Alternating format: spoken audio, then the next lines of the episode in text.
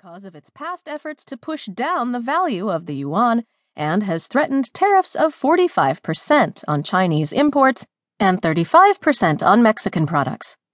However, Mark Zandi, chief economist of Moody's Analytics, foresees more modest tariffs and tougher inspection and other standards that impede imports, raising prices for U.S. customers.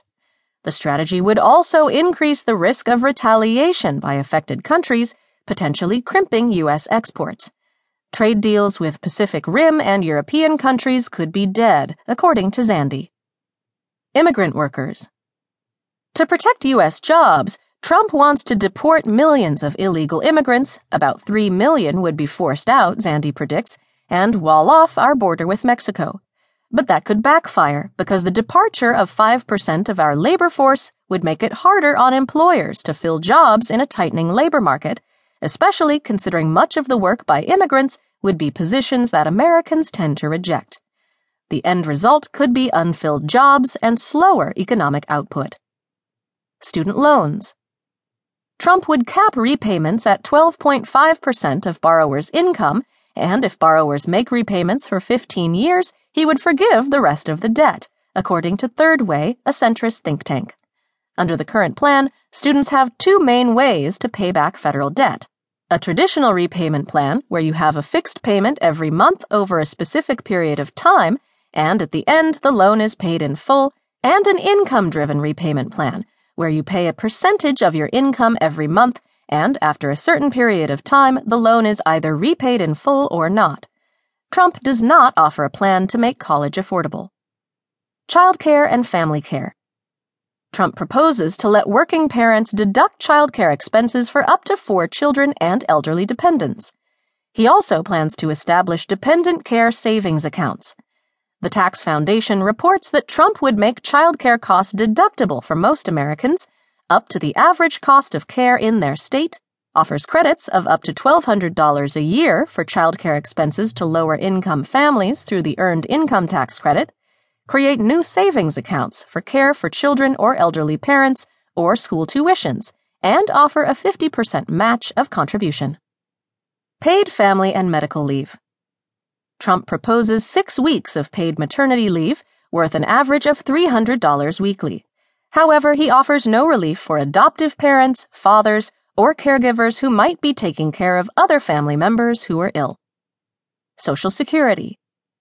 Trump has proposed no cuts to benefits in Social Security right now, but he might revisit the issue at a later time, according to Third Way.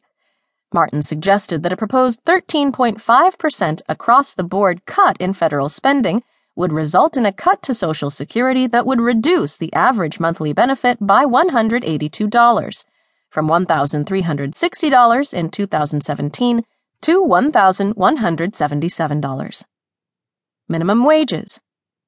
Based on Trump's campaign positions, the federal minimum wage of $7.25 per hour might rise to $10 an hour, or the decision to raise minimum wages would be left to the states.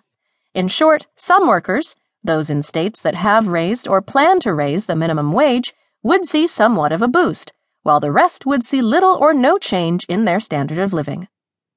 Fiduciary rule to protect investors. The Department of Labor's conflict of interest rule, forcing investment advisors to put their clients' interests ahead of their own profits, is in the process of being phased in. Implementation begins in April.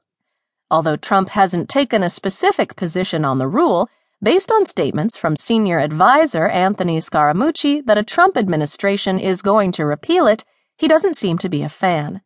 It would be extremely difficult to roll back the rule in its entirety, according to Dwayne Thompson, senior policy analyst at FI 360, an organization that provides fiduciary related training and tools and the credentialing body for the accredited investment fiduciary designation.